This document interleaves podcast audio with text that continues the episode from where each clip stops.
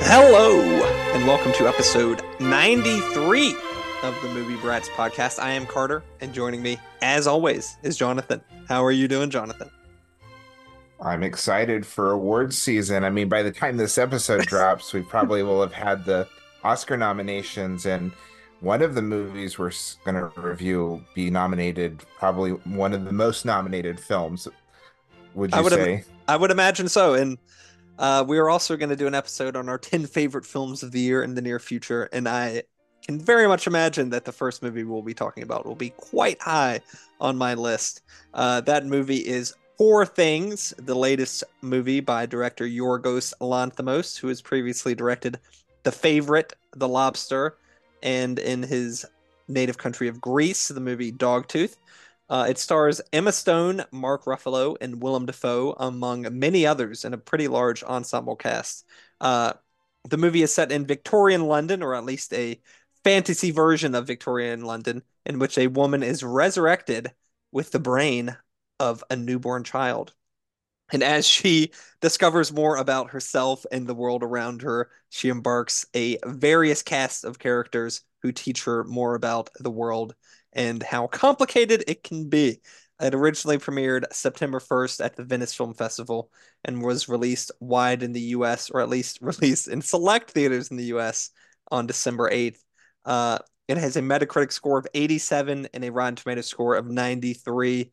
Uh, you have been a fan of this director probably longer than I have. Uh, I've still yet to actually see Dogtooth. Don't crucify me for that. Uh, but of his English language movies, I've been a massive fan of all of them. And I think that this is my favorite of all of them so far. I think Emma Stone gives the performance of the year. Uh, I think I would go on a ledge and say that. I think it's one of the best movie acting performances I've seen in quite some time. Um, I know that you probably liked this, but maybe you didn't like it quite as much as I did. What did you think of Poor Things, Jonathan? No, I very much liked it. I just, it's one of those things where there are so many films I liked last year. There's other ones I liked even more, but it's very strong movie and it's so bold and kind of transgressive and weird. Like it's really we, we were talking about Boy in the uh Heron being weird, but this is like adult weird. It's sexual and frank and Very sexual, more so than almost any other American movie I've seen without an NC-17 rating, to be honest. Yeah, and I think Emma, I mean, I would vote for Emma Stone for Best Actress, and I think Mark Ruffalo has never been better. He would, I think, I, I mean, there's so many Best Supporting Actor, like the, you know, you have Robert Downey Jr. and Oppenheimer, Ryan Gosling and Barbie, Charles Charles Melton and Melton. Made Yeah. Robert De Niro being uh, one of the best things he's done in 25 years in Killers of the Flower Moon.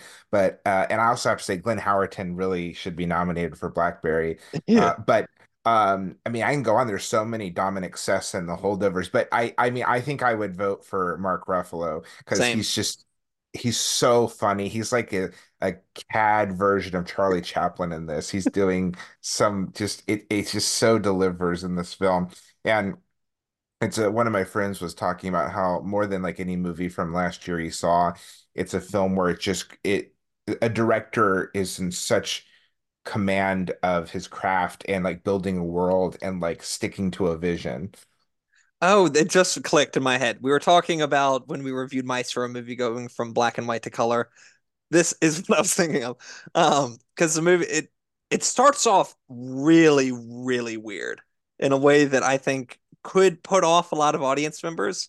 Um, it's not like it gets less weird as it goes on, but um, like Oppenheimer in some ways, it's a movie that is very much presented in a subjective point of view. We are very much seeing what's happening in this movie through Emma Stone's character, who starts off, you know, with the brain of an infant and sees things in a certain way. And he makes really excellent use of it was something he did a lot in The Favorite. I'm not sure if he had done it in movies before that, using a fisheye lens to sort of emphasize the subjectivity in character.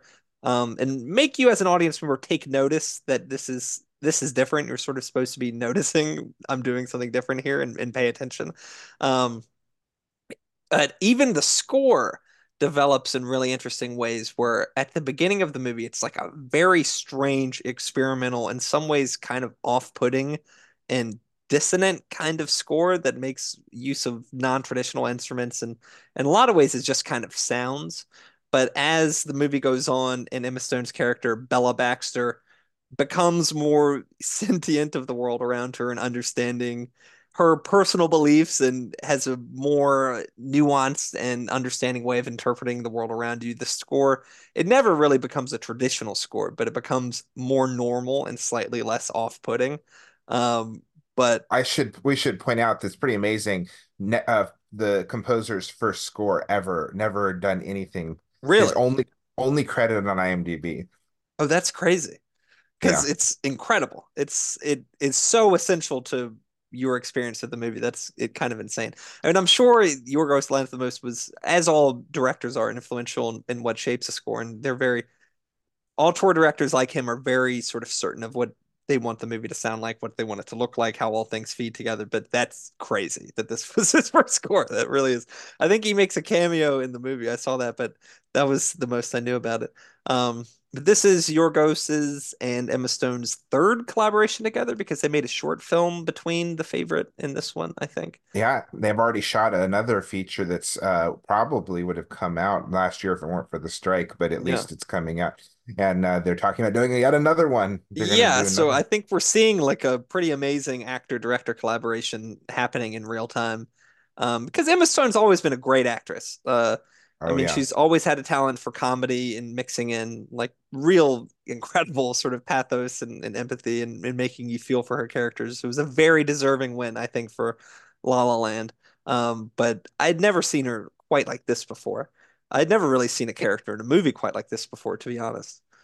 Isabelle Huppert should have won for Elle, but uh, I will say that uh, you know if she'd get my vote for Best Actress is, I mean, I would be totally happy to see Lily Gladstone win for Yes. Killers. Although arguably you could say, even though she's like the center of that film, she might be supporting more. She should have been in supporting category. I don't That would give her a better chance of winning, I think. Yeah, Um, but I think that it's not going to happen. It's they're pushing her for lead. Uh, but yeah, uh, Emma Stone just is so she's just so funny and just so I mean, like I don't like to use the word brave, like you know, but firefighters and is.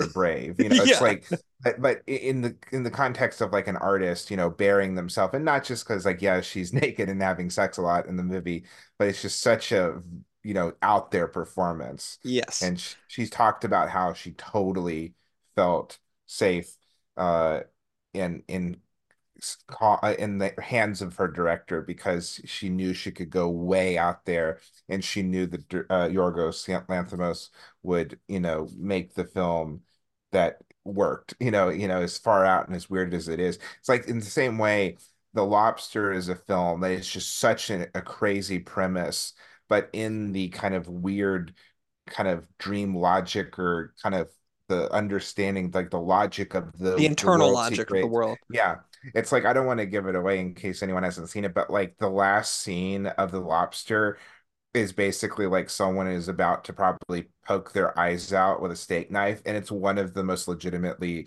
like deeply romantic scenes in a movie in the last decade. And like there's scenes in the in Poor Things where like in any other movie or any other context, it would be like off-putting or just like totally bizarre. Uh, and it works though. There's just this kind of it's there's just such uh he know he the tone is so right and he knows and it, it's it's the same writer of Tony McNamara. Yes. yeah and it has this you know in in a lot of ways in a weird even though this film is uh you know comedy dark comedy well this film is it reminds me of a lot of a Clockwork Orange hmm I mean, that's like even darker, and but the Doc, Clockwork Orange is kind of a dark comedy to me too. It's it's so dark, but but it's like the language is so specific. There's this like kind of her learning, you know, what words and what the world means, and Yes. there's the kind of questioning about free will and what makes someone a human, and Yes. there's and even some of the visuals, just kind of the was like when she goes into the brothel and like the light is from the floor. Like it reminds me, Well, that just kind was of very Clockwork Orange, I think, yeah, maybe intentionally. Um, yeah. And but also, I, I it connects to uh, the film Dogtooth about kind of the the family not let you know the the family not knowing, uh, not telling their children what you know things really mean, and they have this like really perverse idea of like society and family and sex. So yeah, I I really it, it would be if if someone has actually never seen one of Yorgos Lanthimos's films before, actually Dogtooth might be the one to you know to watch oh, you think so? before seeing Poor Things. Uh, I mean, you know, of You don't want to just the fa throw him in the deep end with this one? well the fa well it was throwing him in the deep end would be watching Dogtooth because that's a Oh, you think so? Yeah. yeah that's that's one of the very few movies that I showed my mom and afterwards she like wouldn't talk to me for a little bit. She was Oh, like really? so like uh, like I mean she's not like offended by the movie, but she was just like so kind of like I don't like that you made me watch this. Yeah, and it's it's a movie that David Lynch called a great great comedy. Uh, Well, so it's like that's saying my something. I know it's like my mom said, well, yeah, that's like should have been a telling sign for my taste, but um, but uh, yeah, I mean, I think that also I like the fact this film has uh use of they've done this in more recent years. I know oddly the Mandalorian is when they have these L these these screens. Oh, the the wall, yeah, what's called LD L what's the letters? LCD, LED. Yeah, LED. L, LED, whatever. I But it's know. like We're not technical people. I know. It's like when they're looking out on the uh the ship, it's like they're the actors are actually looking at, you know, not an actual sea, but they're looking at an actual screen projecting an ocean. Well, but why it really worked is that this isn't a, like a naturalistic movie. They're not, The whole thing is filmed on sets, the whole movie. yeah, they're not like trying to give off the illusion like this is what the real world really looks like. And I think when people try to use technology like that to give the impression of reality, sometimes it can really not work. But because this is a, like a heightened alternative kind of like steampunk science fiction reality, it works It's like incredibly well. It's like Um, Metropolis on acid. Yeah, yeah. Uh, and it's I like how many different cultural things it's pulling from, like Frankenstein and Jules Verne and all that sort of stuff. But uh, despite all of its influences and the things it's pulling them, it, it, it feels incredibly unique. And I know it's an adaptation uh, by a novel. I've seen in some ways it departs from it, but basically the the story is, you know, is what is portrayed in the novel. Um, but despite being an adaptation, it feels very original and, and very unique and very much born out of Yorgos Lanthimos' kind of messed up vision of, of the world and humanity. Um, if we're talking about like strange pairings, I think this would make an interesting double feature with Barbie because in a lot of ways it's it's about self-discovery and figuring out what the world is really like and how sort of our impression of what the world is like is not necessarily what it really is and and being exposed to negative things and, and bad things can sometimes lead to growth as a person. And it reminded me of the the journey of Siddhartha Gautama to becoming Buddha, if we want to take it to very high levels. one film critic said it's uh Poor Things was like Barbie on absinthe. Oh yeah, because it's 19th century hallucinogenic. Well, That's a, a good way of describing it. is it ever made clear actually when the film's set? Do they say it, or is it just we're supposed to assume it's in this weird like mix of like I think, past it? yeah, I think we're supposed to sort of assume from the skyline that they show when she's on the roof of London, and specifically like the hospital that Willem Dafoe's character is in charge of, that it's kind of 1870s, 1880s Victorian London. But there's like flying vehicles in the sky too. Yes, yes, but because it's you know it's like a Jules Verne version of the world where these sort of things are happening. Um, yeah, it's not a naturalistic movie by any means. I mean, if we were to sort of go on the um, what is it, Siegfried Kracauer, formalism versus realism, it very much veers to formalism. Uh, it's not a realistic movie. It doesn't have naturalistic performances. I don't think anyone really is is giving like a, a realistic performance in this movie. oddly, the one who's the most realistic, even though he has the most kind of outrageous look, is Willem Is Willem Dafoe. Dafoe? Oh, yeah. I know, and he looks like you know, like Frankenstein's monster with his face. But you know, it's in this is very weird Oscar trivia. So it seems very it's weird. Mark Ruffalo was not nominated at the Critics' Choice for, but Willem Dafoe was. If both of them are nominated, it will be the fifth year in a row that two actors were nominated for supporting actor for this, uh, a same film. But Yeah, like you said, it's just such a loaded category this year. Um, yeah. It's but one uh, that I you'd really like there for to be instead of being like 10 spots for Best Picture, you'd like 10 for supporting actor. I know it's like I could, I mean I, it's like I listed like six or seven already, and Yeah, and then there's still some more.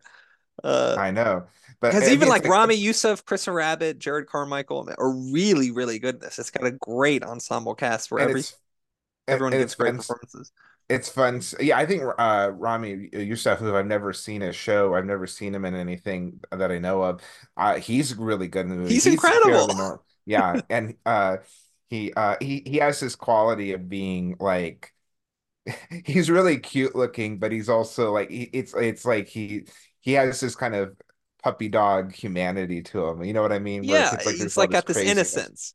Right. Um, and he's he's not necessarily approving of what's going on, but he, he goes along with it uh, because he's so taken with with Emma Stone's character in a lot of ways. But It's it, Yeah, and we, I mean, I just want to go off a little more. Like Mark Ruffalo is just so good in it. He's so funny, one and of the he just, great performances of like a profane dialogue as well, like I've ever oh seen. yeah, No one curses like he does in this one. Yeah, Yeah, yeah, exactly.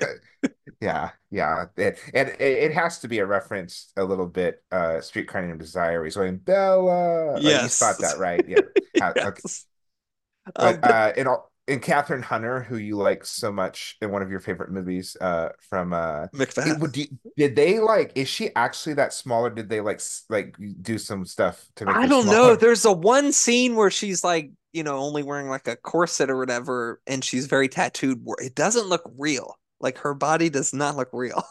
It looks like it looks like Benjamin Button when he Brad Pitt's really small and old but young. yeah. Or I was like, whoa, what is going on? well, there's not a triplet, so I mean there weren't three of her really for Macbeth. No, exactly. Yeah, yeah. But but uh yeah, and then I like seeing Hannah Skullgo or whatever you say her name, who was in all these Fassbinder films. Yeah, she was the old woman with I mean sort like of whoever wise old thought woman. It's like one film critic said, I just want to see a spin-off movie with the two of them going on vacations together, her and Jerrod Carmichael. Yeah. I like that it's even though it's like this weird, you can kind of mix a period piece and, you know, steampunk that it has quite a diverse cast. Like it's interesting Yeah. seeing, you know, seeing, you know, such a diverse cast in this, you know, you don't usually see them in this type of I mean, there's no no movie quite like this, but let's just say kind of the period piece Period of piece. Yeah, if you want to right. I call it I mean, that. partially it's just historically, if you're being historically accurate, but uh this is a fantasy, you know, weird movie. Yeah, Um, it's so sort of funny to see this. I mean, it is science fiction, Yeah. but it's not like really. I mean, it that's obviously sort of the impetus of the movie is this sort of Frankenstein-like thing. And I think Frankenstein Yeah. for a lot of people is like the the first science fiction movie, but it's just such a different kind of science Well, fiction we Metropolis was before that. no, I mean I mean work, I, I should say. The Oh the yeah, yeah, modern like 200. Prometheus, yeah, written Right. by Mary Shelley, I think is generally credited. And I think like the first horror thing is the the vampire, which came out of that. Have you ever seen that Ken Russell movie about that that event where they have the, the storytelling No. contest? Oh, it's really bizarre. Uh it has uh it's I, I- we don't need to go into that, but it's very strange. Ken Russell's a weird guy. Uh but in a lot of ways I is is kind of similar never never seen a single movie by him. He's a big uh Oh, really? gap for me. Yeah. Oh, I'm wow. Facebook Women in Love is his fantastic. I'm Facebook friends with his widow, and I've never actually seen any of his movies. I feel bad, but I will get to them You should you should admit that to her on Facebook. Say I've never actually Yeah. seen any of his movies. But Um, uh but no, I I, I just uh yeah, I, like I don't think this would make my top 10, but like I don't have a good excuse for why it isn't. Like it just I like I just I really like I think I like The Lobster more like uh yeah, but um I I've I seen this twice like already. I saw it another time.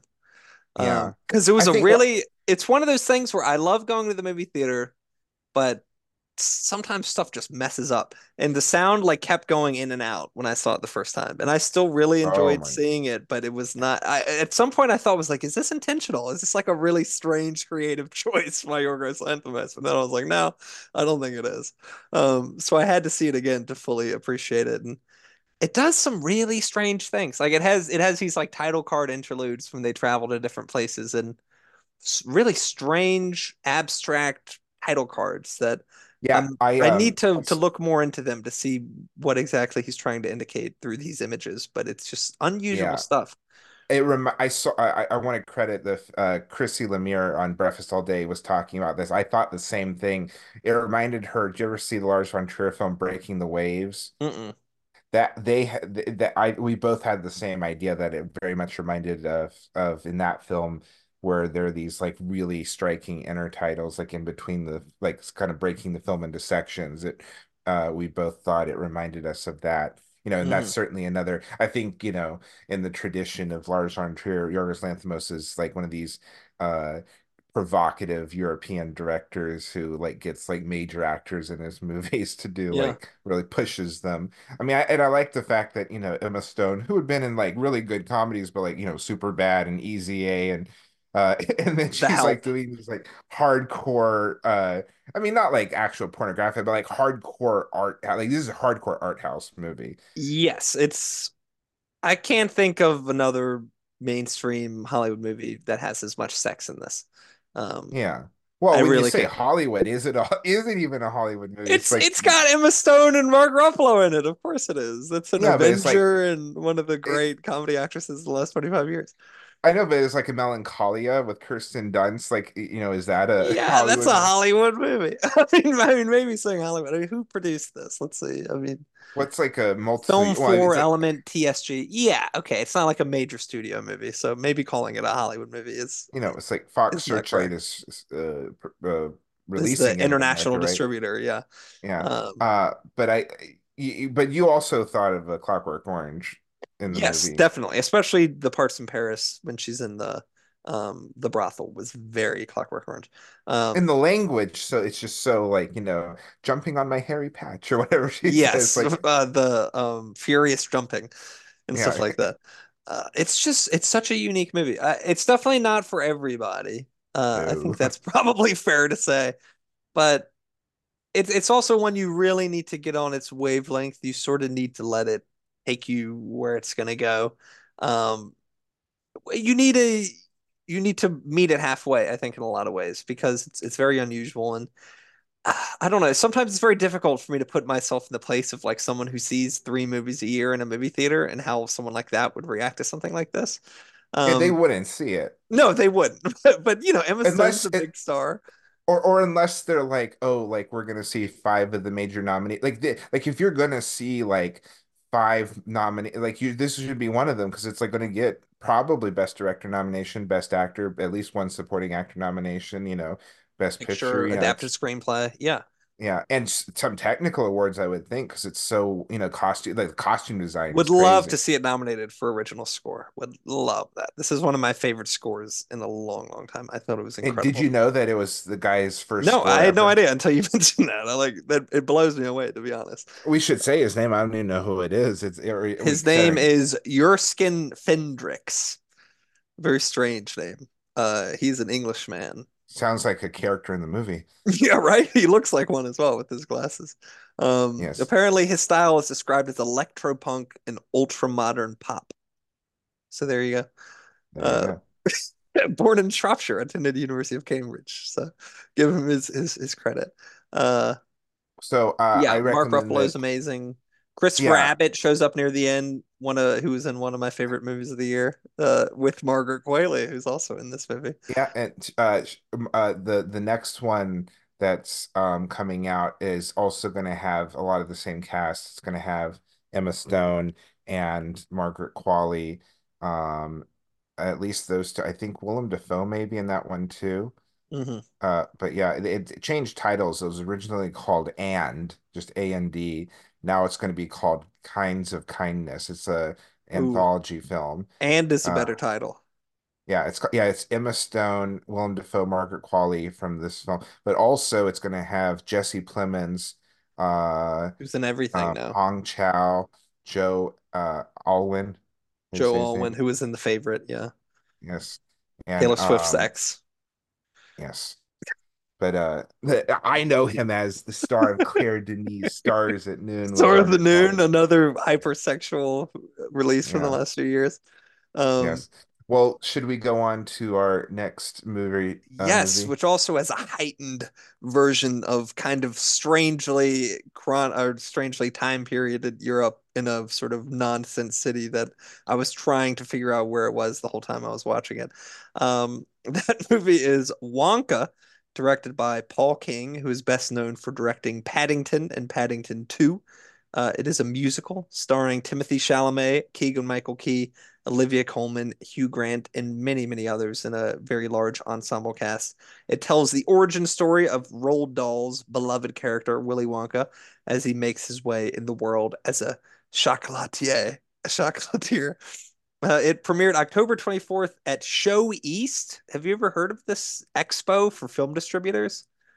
No. Yeah, neither had I. I was like, what the hell is that? Show East. Um, but apparently it's like, you know, where film exhibitors watch movies and talk about how much money they're going to make. Uh, it was released wide in the US December 15th, a Metacritic score of 66 and a Rotten Tomatoes score of 82. Uh, I really like this movie. And I'm a huge fan of Paddington and Paddington 2. Um, I would say that this is very much like a Wonka confection that you eat and it's very sweet and you enjoy it, but then you sort of forget about it afterwards. But while you're consuming it, it's very fun and pleasurable and an enjoyable experience. Um, definitely not one of the great movies of the year. Uh, although I am enjoying this sort of resurgence in the musical that we're seeing uh, with The Color Purple and West Side Story from a few years ago, and I'm sure a few others that I'm not remembering. This is not necessarily a piece of intellectual property. I'm super committed to, or I'm not exactly a massive Roald Dahl fan. I actually don't really like the original movie, Charlie and the Chocolate Factory. Uh, it kind of scares No, me wait. and is very Willy off-putting. Wonka Willy Wonka, is that what it's called? Charlie and Yes. Chocolate Factory is the Tim Burton one, Yes. but the book is called Charlie and the Chocolate Factory, right? Correct. So you can understand my confusion. Yes. But I'm not a big fan of the one, uh, Willy Wonka and the Chocolate Factory. I don't like it very much. It's- I'm not either. yeah, it's one of the movies that I kind of it kind of like is really off-putting for me. The the way it looks, the stuff that happens in it, I don't like it. I'll just leave it there. Oh, But I really well, liked this one. um, I loathed Wonka. I loathed it. You I, loathed of, it, I think it's one of the worst films of the year. I felt sick Jonathan. You it. have no heart. I I just was like I I was uncomfortable during this movie. It was just like one of my friends, a film critic named Sean, uh, he's posted uh bring insulin was his comment about this movie. I just was nauseous. Like I really wa- like I I felt there was like five full minutes of the movie that I missed collectively because there was every like 30 seconds, every 90 seconds, I would just like close my eyes and go like, oh God. It's just like it was so bad. I I I I thought it was great. I liked it a lot.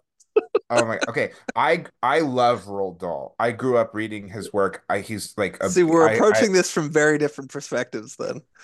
I I'm a big fan of Roald Dahl. I, I read, you know, basically all of his children's not not you know ch- family children's novels. You know, Matilda, the James the Giant BIP, Peach. Yeah, Charlie and Chocolate Factory, which is one reason why I don't have the affection for the original film. And I've heard that he was not a fan of that film. Really? Uh, I think that, and I'll say this, I think Gene Wilder is fantastic in the film. I love the performance, but basically everything else in the film I don't like very Yeah. much. It's like, okay, like I don't like hate the movie. I don't dislike it, but it's I like, kind of hate it.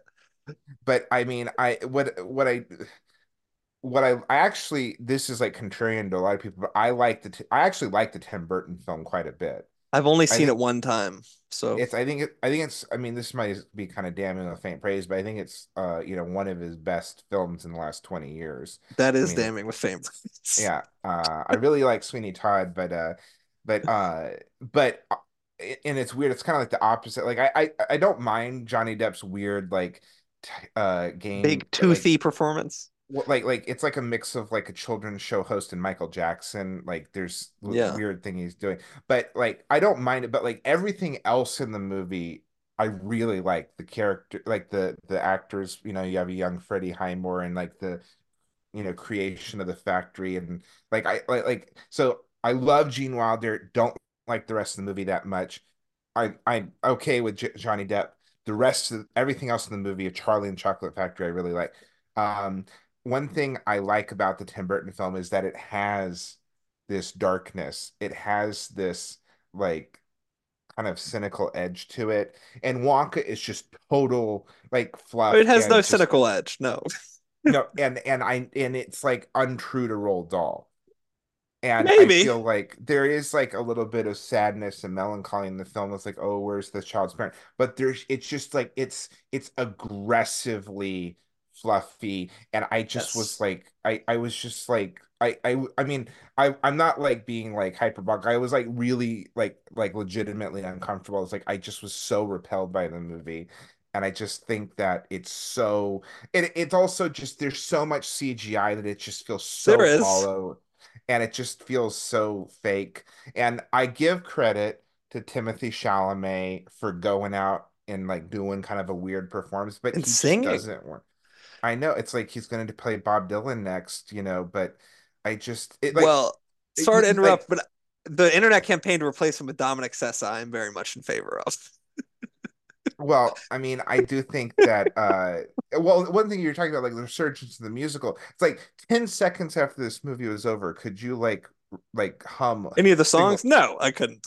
No, does that make it a good musical? That I mean, I just I will say that um, you know, I really uh, I think th- like one of the you know saving I mean, it doesn't save the movie, the film's awful, but the, one of the things that makes the movie tolerable in bits is like I think Olivia Colman and the man playing Very funny. Yeah, they they they have kind of an edge to them that is missing in the rest of the movie. They're they're kind of doing. I mean, it's also like there's a Dickens quality to the film, Charles It's very Dickensian, yes.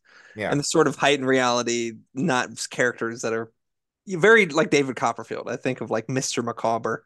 I don't know how familiar you are with with Dickens characters, but the sort of like non-naturalistic, almost fantastical, but kind of in like an illusory, like in a lot of the thing. That's why it's kind of like Poor Things. Is it is like the world, but it's not. It's like a heightened version of the world. So Dickensian is, is actually a good way of sort of describing some of the characters. But I mean, do you like the Paddington movies? oh yeah, they're delightful. So And I it don't. just It just. Oh, I Do you just. think it Uh, was the fact that it was a Roald Dahl adaptation and didn't have the spirit of Roald Dahl in it is the sort of thing you really it. It's a musical that isn't compelling at all as a musical. It's totally flat. And also, I mean, I just can't stand all these movies that are just have so much CGI. They just they look like garbage. Like I just Yeah. like I don't understand how like people look at like Aquaman and like you know and the, like how did we get to a point where like we just go like oh yeah this like we accept this like no this looks awful. I mean, You're in the uh, vanguard of of a good CGI. And I'm usually as well, but I don't know. It's just I think this had a charm to it. I, I'm a big fan of Paul King. I think I don't know. I just, I really liked it. ugh, It's it was funny. It had such it's great British character actors who I love seeing get Rowan work. Atkinson, Yes, Rowan. Atkinson, Matt Lucas, uh, Oh, but Paterson but it's Joseph. just like it's like when they're and it just all the shtick. I just was like, that's like a lot of that was where I was like, I in total I missed five minutes of the movie because I they're just part. Was like, God, this is painfully not funny. It's like, oh, blah, blah, blah," and it's just like so obnoxious and uh, like grating. It was grating. I was just like, it was like you know chewing on tinfoil fingernails on a chalkboard. Like not funny. And also, it's almost two hours long. It feels too long. I mean, this is a small criticism of Poor Things. I I think it's a little bit repetitive in the second half. I think it goes on a little too long. That's what I Uh, thought the first time, but then the second, I was like, "Wow, this is the best part." It's it's kind of how I felt about Oppenheimer, to be honest, as well. For the first time I saw Oppenheimer, the last hour, I was like, "Can we be over with this?" But the more times I'm seeing it, the more I'm enjoying that part. Um, Yeah, I I just I mean, to me, Wonka is like just I just so everything you don't want to see in a movie. Yeah, I mean, it's I think Timothée Chalamet. I mean, this is I shouldn't say this, but like he could still spit in my mouth. Like I mean, I I love I You I would want to, you would drink his bathwater, as we're starting to say these days. Yes, I yeah, but I mean, I do love. Well, I mean, I, I we didn't review. I mean, maybe we can We later. But haven't like, reviewed that I one, no. I hated Salt Saltburn too. But, You But want to do a uh, little five minutes on Saltburn to finish no, no, no. Have you seen it yet? Yeah, I saw it. No, we got to review it. I mean, I oh my God. But um, you know, I just got lost in thinking about Timothée Chalamet. No, but I mean, I like I do I do think he's one of the more talented young actors today. Oh, But definitely, yeah. uh, and uh, yeah. So I I mean, the movie's done really well at the box office. It's it's over 500 million dollars at this point. Do you think that's a bad thing for cinema? I just don't think it's a good movie. It just doesn't. I mean, I mean, it, it's. I just. I don't even know. if it's a bad movie, I just I just it so repelled me. Yeah. Uh, it just it wasn't funny. It's not a good musical. I don't like all the CGI, and I just like have such an attachment to Roald Dahl's work, and it just feels so like I just I could imagine Against the him, like- spirit of his sort of whole ethos. yeah. I, I I I won't go this. I, one of my favorite like stinging, cruel, uh, critical uh, responses was um, someone said about the Cat in the Hat, the live action Yes. film with Mike. Mike. It's not that bad, but uh, but someone said about that movie. One critic wrote. Um, if the makers of this movie had dug up Ted Geisel's body and hung it from a tree, they couldn't have desecrated the man more. that was so. Oh, it's really? Such a that's such a hard. I don't feel that bad, but um, yeah. uh, But one thing too is, um, did you see the Wes Anderson Roald Dahl shorts? I I still have not. My Netflix subscri- subscription runs out February 1st, so I will watch them before that. Yeah, I think uh, they're Were all those really good? But, yeah, but like that, the the first one especially, the world of uh, the the wonderful story of Henry Sugar. That is like one of the best films of last year. It is Really? so good. It's one of the best things Wes Anderson's ever done, and it is like obsessively, anally like faithful to Roald Dahl to the point where characters turn to the screen and say, "He said," and I said. Like it's like Really? and, and it's like fantastic and it's like so i mean i also felt that way about fantastic mr fox it so was a good marriage of like an Director and material. director. and uh you know i just like i just don't and, and it's also like the i felt this way about maleficent i really didn't like that movie I didn't like see that. what like why what's why are we making What's the point? Pre- yeah, Yeah. like what what are we gaining like it, it's just yeah it just felt like it was not not the novel not Gene Wilder not even Johnny Depp it's like where is this like where is this in the the mythology of Roald Dahl or Wonka like why is this movie he- uh, yeah I, one of the worst of the year hated it I quite liked it. I would I would give it about three out of five. I I laughed I gave it very many times. I I just I liked all of the supporting performances. I thought Keegan Michael Key was very funny. I thought Olivia Colman was extremely funny. I am starting to appreciate this sort of late career Hugh Grant, where he's just kind of like an asshole. oh oh yeah I mean he was great in Paddington too Yes. And his the the press tour he did with Timothée Chalamet was one of the highlights of of my year. There was an incredible moment where they were on a press interview in France and you could tell how little Hugh Grant wanted to be there. And Timothée Chalamet goes, Je suis Willy Wonka. And he goes, Je suis Oompa Loompa. And I was just like, yes, Hugh Grant, this is what I want from you. You get rid of this whole sort of like leading man romantic comedy guy and just be like an old British curmudgeon who really doesn't like anything that he's in. Um, he's in he's he was funny in Dungeons and Dragons he was. So yes this is this is one of the ones we're at loggerheads with. We've been we've been pretty much on the same page. We've been on a massive recording session here tonight. We've been on the same page on most of them, so it's nice to end with a bit of disagreement. We don't want to always agree on everything. Um, so yeah, I- think I think a part of it is I'm not really familiar with Roald Dahl's work besides sort of like, you know, tangentially as a person growing up, you know, you're aware of James the Giant Peach and and Wonka and stuff like that. So I have no real sort of attachment to his world and his characters and his sort of tone, which I can understand it is quite dark in a lot of ways.